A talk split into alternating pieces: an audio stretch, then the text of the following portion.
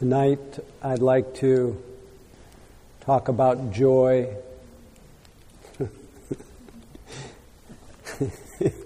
it's, a joy, it's a joy to be here with you, and I've really enjoyed Linda's talk on generosity, and uh, it was a great reminder to me that the uh, a very central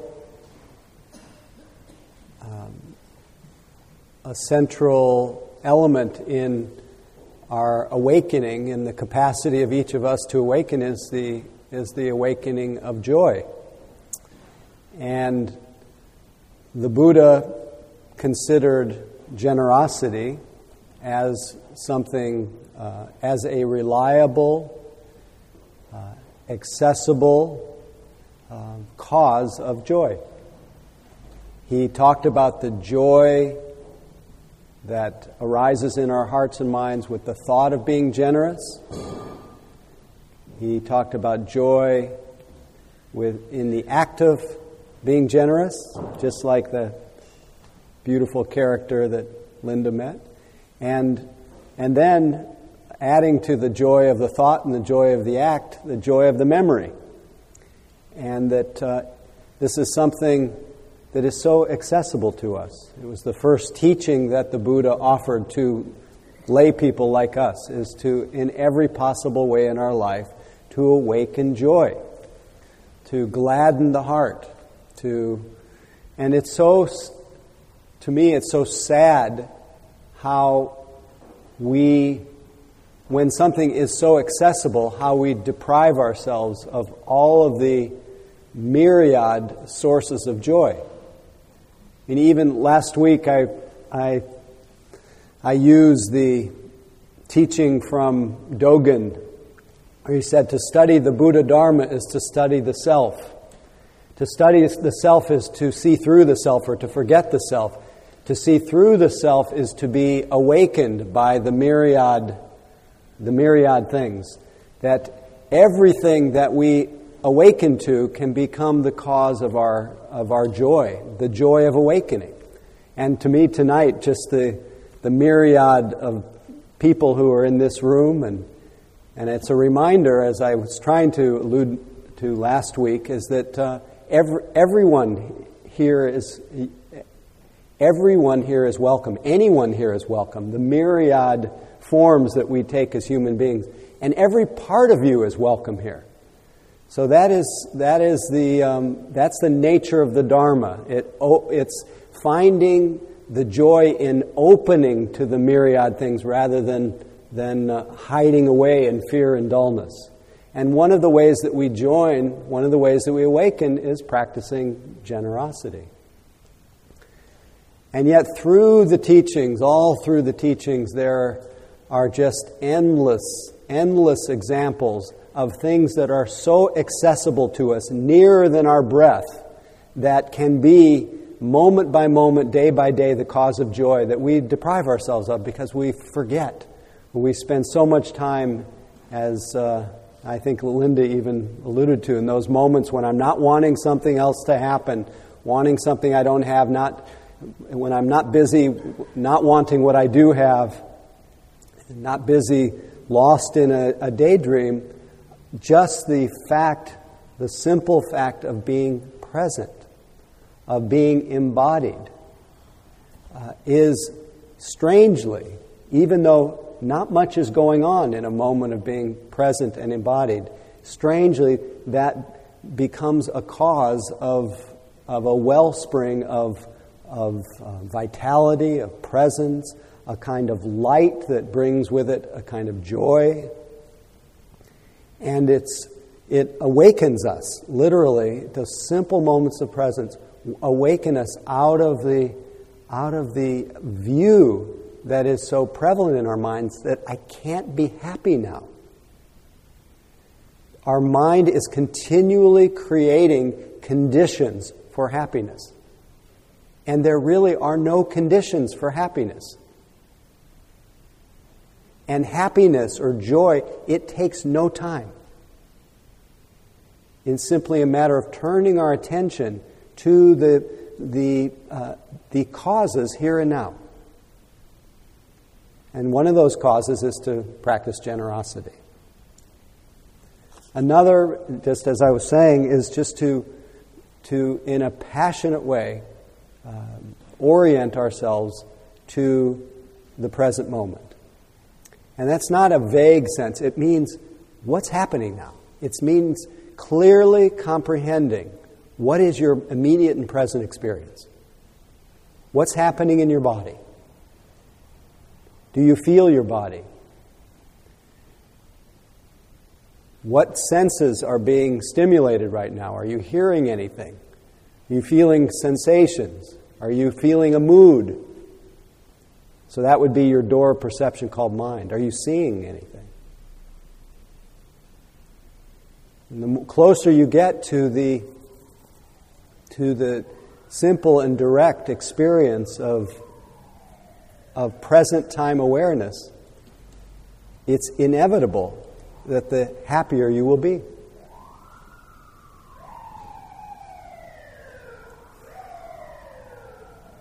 Now, of course, you're not going to be happy to hear a siren, but you will be happy that you're present to hear the siren.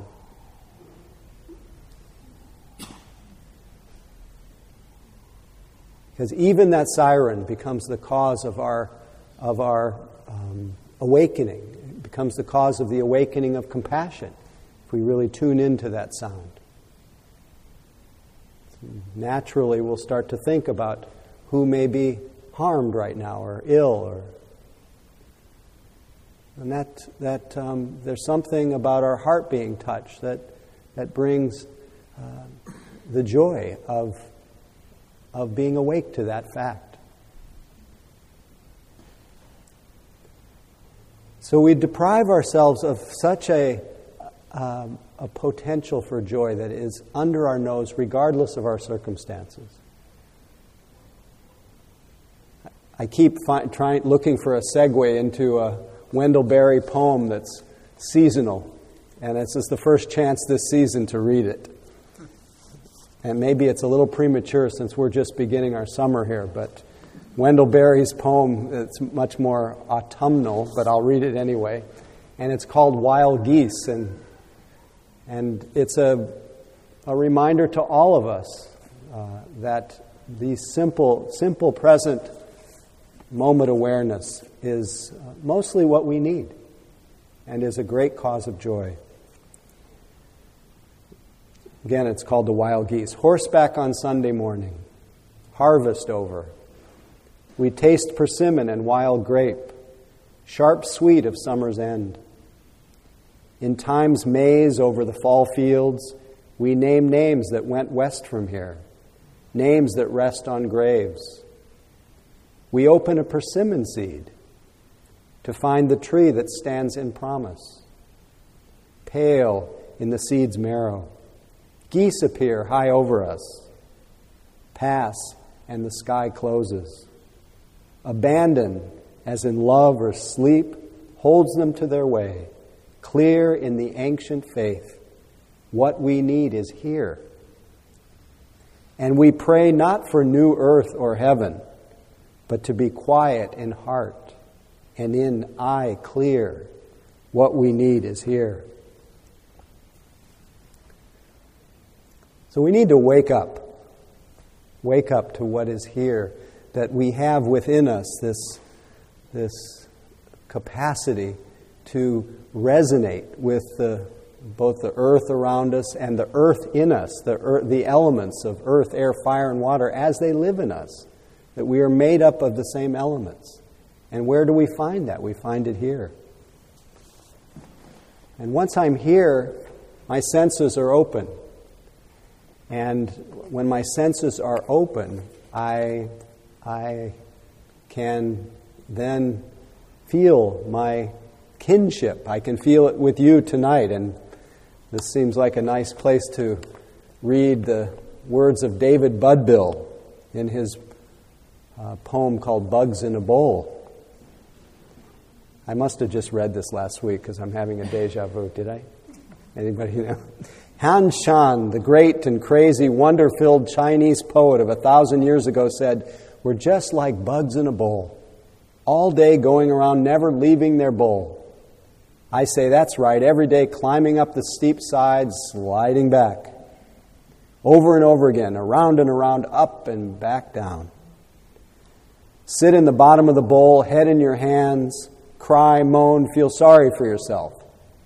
Or look around, see your fellow bugs, walk around, say, "Hey, how you doing?" Say, "Nice bowl."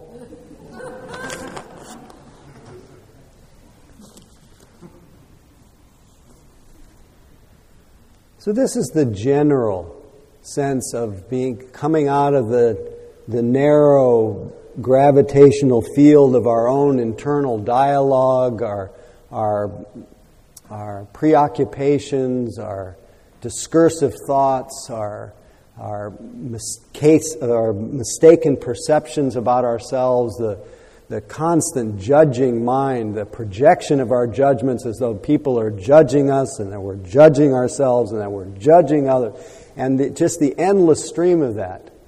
Just the simple fact of awakening out of that and looking around and seeing your fellow bugs, seeing the person at the, the grocery store who's gotten stuck, whose bicycle has gotten stuck behind somebody's carelessly placed cart. Just to see, take that in is uh, already I feel better. But the Buddha didn't stop with the general joy that can come from orienting ourselves to the present, to putting our mind in our body. He also talked about this capacity that I think I spoke of a couple of weeks ago that to orient ourselves to the present moment and to keep our attention there in such a passionate way that with it comes this extraordinary sense of joy that comes from a mind that's, that's well concentrated. A mind that is not, that isn't moving this way and that, that is entered into a, a, feeling of one pointedness, that's entered into a feeling of, of, um, of, of having everything gathered right here and the sense of, of, of harmony that one feels in one's own mind and body. This morning, I, I, reason I'm, I'm thinking of this now, I had, this is not to cause any kind of worry for you, but I had one of those little ocular migraines where you start getting flashing lights. It happens every now and then. It's usually when I'm a little dehydrated or haven't slept so well. And so I was, you know, I was dealing with this little crazy thing. And then for a moment, I just, I happened to be walking down the street while it was happening, and I just started to do the simple form of walking meditation of keeping my attention unified with my body. And I did it literally for three minutes, and I felt the whole, my whole nervous system go through an adjustment. Now that's three minutes. The ocular migraine went away. There supposedly they last 20 minutes or so, but it literally went away within three minutes. And I saw that it reminded me in three minutes there was a complete change in, in my nervous system, a whole sense of there was a calm abiding, there was a feeling of harmony, there was a feeling of focus. Now just think if you did that all day long. And we have that capacity. We have the capacity to draw our attention to the activities that we're doing moment by moment. We walk down a hallway, we can walk mindfully. We turn a door handle, we can, we can do that mindfully. We eat, we can eat mindfully. Each moment that we do that, we are, we are harmonizing our mind and body, bringing our mind in the same location. We are gathering our attention, we're sustaining our attention, we're creating the conditions for a, comf- a great sense of comfort, a, a great sense of joy of not wanting to be somewhere else because, as I think I say a lot here, the present, when you are passionately focused on it, becomes so interesting, so compelling, that the, there is a, a fading away, a desire, the desire to be somewhere else goes away. All of us long for that.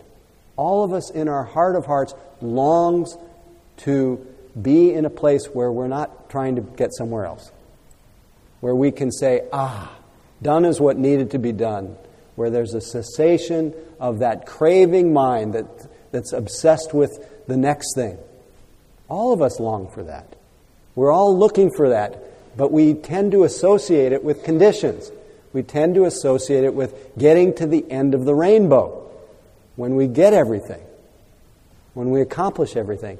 But meanwhile, right in the midst of it, we're depriving ourselves of an ongoing sense of the joy of being present. That when it's made passionate, is, um, is reliable. It's available to you. So Dana Faulds has this lovely poem called uh, Walk Slowly. She says, It only takes a reminder to breathe, a moment to be still. And just like that, something inside me settles, softens, makes space for imperfection. We can't even imagine that we can make space for imperfection. What do we normally do with imperfection? So our mind just starts working to perfect. And often the very medicine that we take just increases our disease. I'm sorry, I, I don't need to editorialize. It only takes a reminder to breathe, a moment to be still, and just like that, something inside me settles, softens, makes space for imperfection. The harsh voice of judgment drops to a whisper, and I remember again that life isn't a relay race, that we will all cross the finish line. That waking up to life is what we were born for as many times as I forget to catch myself charging forward without ever knowing where I'm going, that many times I can make the choice to stop, to breathe, to be, and walk slowly into the mystery. Because we know from at least the beginning of our culture, we have uh, Alexis de Tocqueville commenting on us back in the 1700s. He said, In America, I've seen the freest and best educated people in the circumstances, the happiest to be found in the world, yet it seems to me that a cloud habitually hung on their brow, and they seemed almost sad in their pleasure, because they never stopped thinking of the good things they have not yet got. 1700s.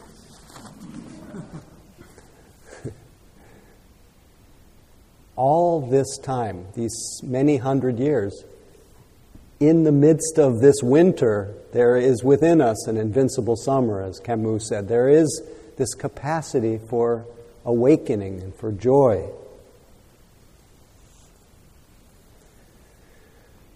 The Buddha didn't stop with the joy of concentration, the joy of genera- that comes from practicing generosity. He talked about the joy that comes from non harming the joy that comes from blamelessness, the bliss of blamelessness, he called. The great happiness that comes from acting in ways that are, that are kind, for others' benefit, that are not harsh, uh, not um, uh, exploitive, to be sensitive in our, relation, in our speech, in our sexuality, in our use of intoxicants, our speech, everything. When you practice this, you bring your mindful attention to this, to the purification of our actions, brings with it uh, this great joy. How do we do that? We have to be able to be present, have present time awareness to, to interrupt the habitual acting out of, of what we'd call unskillful behavior, interrupt that with uh, mindful attention that creates, mindful attention creates the space of, uh, of volition, of choice, to either act in ways that cause harm or not. If we are just sleepwalking, we are literally carried along by, by the habitual habits, leaving trails, making messes. You wake up, and the more you wake up, our constitution becomes such that we are incapable, incapable, if you are truly open and sensitive, incapable of causing harm, intentionally anyway. We all probably cause harm, unintentionally. But this is something within our grasp that we could, from, from the moment we wake up in the morning every day, I don't necessarily mean turning this into the, a project, even though it's not a bad project. But today I'm going to be mindful of my speech. I'm going to be mindful that my speech is kind, it's timely, it's for the benefit, it's not harsh, it's not angry, uh, it's truthful uh, foremost. So if I do that, even for one day, the residue of that, it, in fact, it leaves only the trace of having, having uh, spoken uh, wisely and lovingly. It also leaves no trace in that I'm not constantly reverberating from the effects of having said something or done something that uh, caused harm. And those of you who've sat with me over the years know that I've had a loose tongue and I've caused some harm both to myself and others with my speech. And, uh, and it's, it's a beautiful thing to, to, to, to be conscious of that. And then all the other basic training guidelines that we can that, we, that can be such a cause of joy. To commit to clarity of mind, which means to refrain from, from um, taking intoxicants to the, to the extent that they lead us to, to heedlessness. Tremendous joy that comes from clarity of mind, from clear perception. You keep orienting yourself right here every day, every moment, as many as you can remember it has a remarkable effect on our doors of perception. Our eyes get clearer, our hearing becomes more acute, taste, smell, sensations, everything becomes much more enhanced and enlivened. And that clarity of mind, clarity of perception, otherwise known as purity of mind, mind that's not in it, not defiled with, with so many hindrances, so many mind states that's so here and so cleansed. Tremendous joy. All of us have access to that. Does anybody believe you don't? So, what are we waiting for? What are we waiting for? It's, why are, I, I can't believe, well, I can believe because we're all deluded too. But literally from the moment we wake up in the morning till the time we go to bed, we can be, as the Buddha talked about it, uh, we can be cultivating the wholesome and maintaining it. We can be gladdening our heart. We can be giving rise to the causes of joy. You know, I was, I was um, recently, I was, and just in fairness to those who may not feel like you can, I was um, talking to somebody who was really profoundly depressed. And it was, it was clear to me and, uh, that the person was extremely uh, diminished by their, their depression and, and I don't say this in a critical way, but very identified with it. Very much their identity had become uh, revolved around that mental state. And I asked the person very innocently if they thought that, they, that there was any way, any possibility that they could, um, they could uh, incline their mind, uh, orient themselves toward well being, toward feeling well. Was there any volition, any capacity to make a choice and the, the person I was talking to experienced that as, as being, um, as uh, that, uh, they, they, that I wasn't really getting how profoundly depressed they were. So I can, so I can get that to a certain degree. But I still had to say it anyway, because I believe that as long as any of us is conscious, then there is the capacity to incline our hearts and minds toward that which is wholesome and helpful. And even if it doesn't produce immediate results, uh, there is something about that, um, that capacity. So even if you're not profoundly depressed, if you're mildly depressed. I have a feeling. Many of us are mildly depressed. It's hard not to be in this world. It's a mess. But it's also in the midst of it. And I don't I could never speak for for the people in places in the in hell realms in this world that are really profoundly hellish places where there is no there's very little space for anybody. I can't I can't I know that there are there is a continuum of of uh, happiness even in the worst places. It, it depends a lot on the way a person relates to the situation. But I can't really say that somebody can be happy even in a, in a hell realm. I don't know that for sure. But I do know that, as de Tocqueville said, we live in the place with the best circumstances. We have profoundly favorable circumstances for awakening and for joy.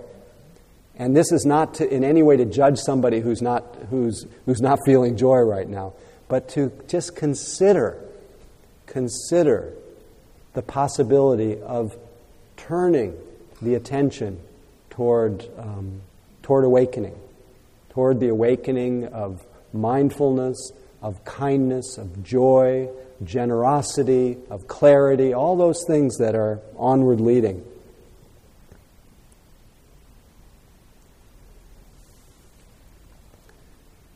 So, this is a, in st- still, in some ways, a, a general capacity that we have for joy. But there are also some very profound capacities for joy. The joy of not just awakening to the present moment, but the joy of awakening to a few different things came to mind when I was thinking about this.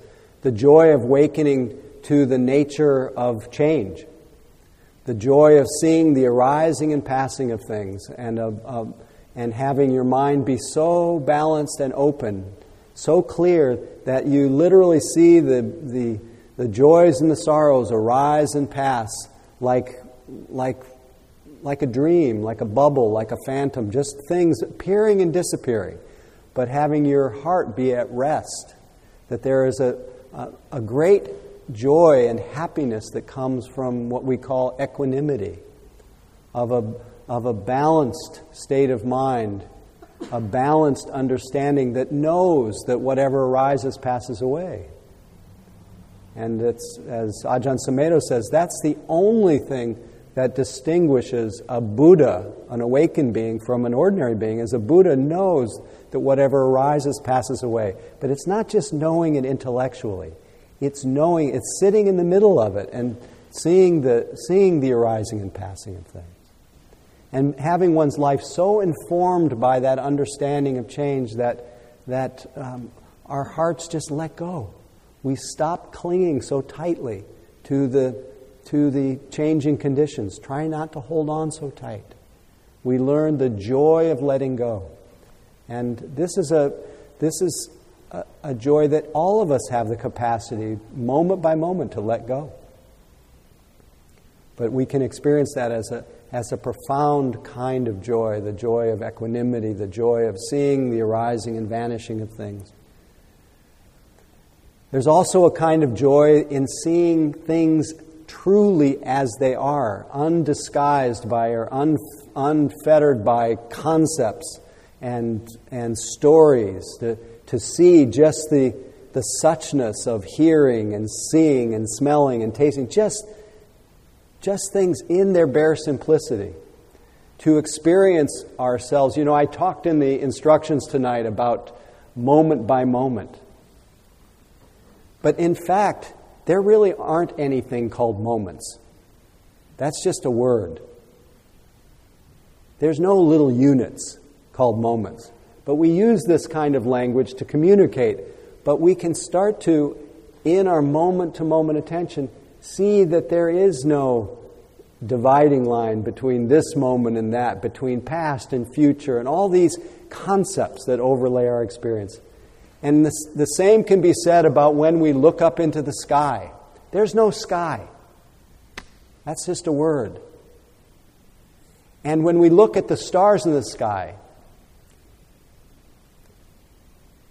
well, the greatest example I ever heard that views forever is that there's no Big Dipper. There is no Big Dipper.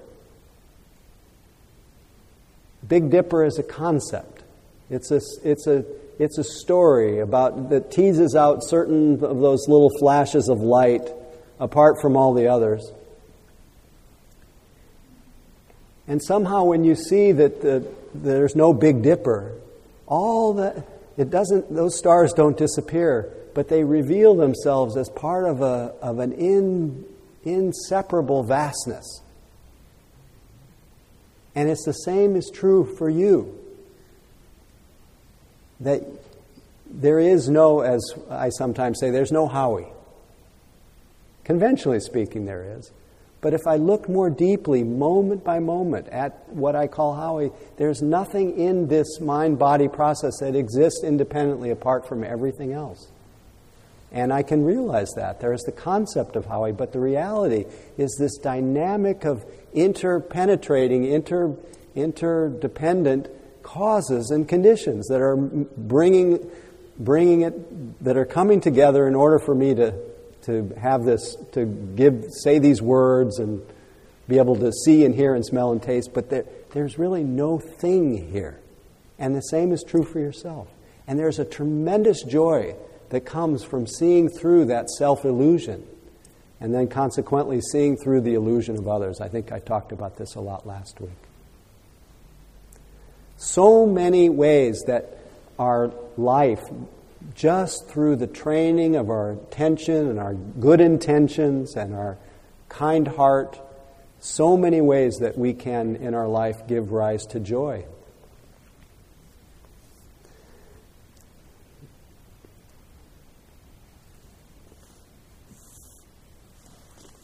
So much accessible here from David Whyte. Everything, this is entitled Everything is Waiting for You. Your great mistake is to act is to act the drama as if you were alone. As if life were a progressive and cunning crime with no witness to the tiny hidden transgressions. To feel abandoned is to de- deny the intimacy of your surroundings. Surely, even you at times have felt the grand array, the swelling presence, and the chorus crowding out your solo voice. You must note the way the soap dish enables you, or the window latch grants you freedom. Alertness is the hidden discipline of familiarity. The stairs are your mentor of things to come. The doors have always been there to frighten you and invite you. And the tiny speaker in the phone is your dream ladder to divinity. Put down the weight of your aloneness and ease into the conversation. The kettle is singing even as it pours you a drink. The cooking pots have left their arrogant aloofness and seen the good in you at last. All the birds and creatures of the world are un- unutterably themselves. Everything is waiting for you.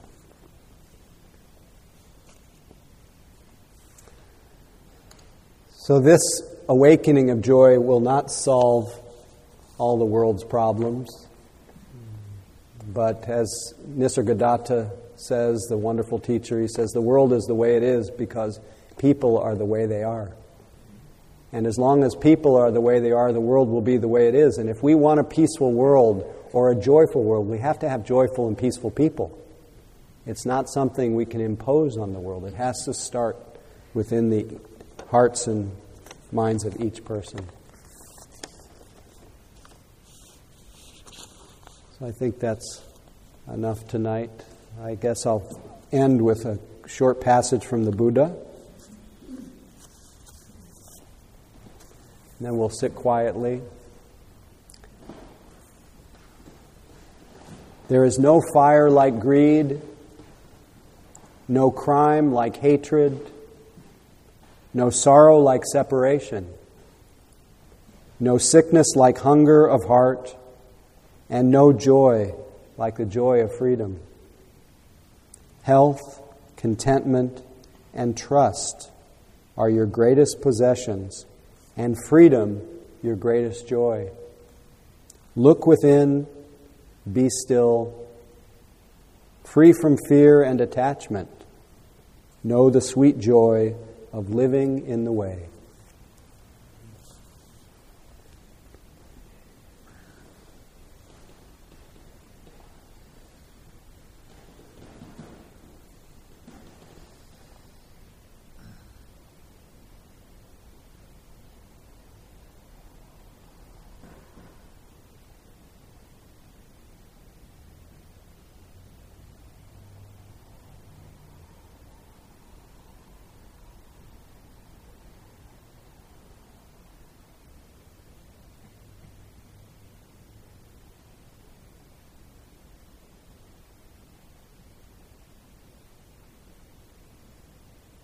May all beings know joy and the causes of joy. May all beings be free of suffering and the causes of suffering. May all beings awaken to the true joy of freedom, the sacred happiness that is without sorrow, here and now. And may all beings know the joy of equanimity and serenity, the joy of seeing an opening to the 10,000 joys and the 10,000 sorrows. May our practice tonight and every night and every day be dedicated to the welfare and benefit of all beings. May all beings be liberated.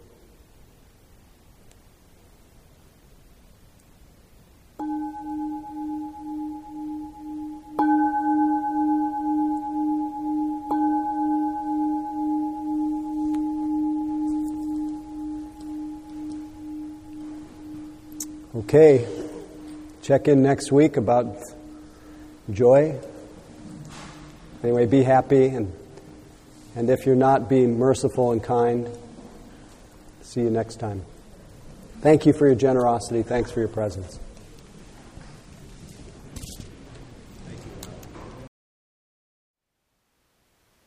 Thank you for listening. To learn how you can support the teachers and Dharma Seed, please visit dharmaseed.com org slash donate.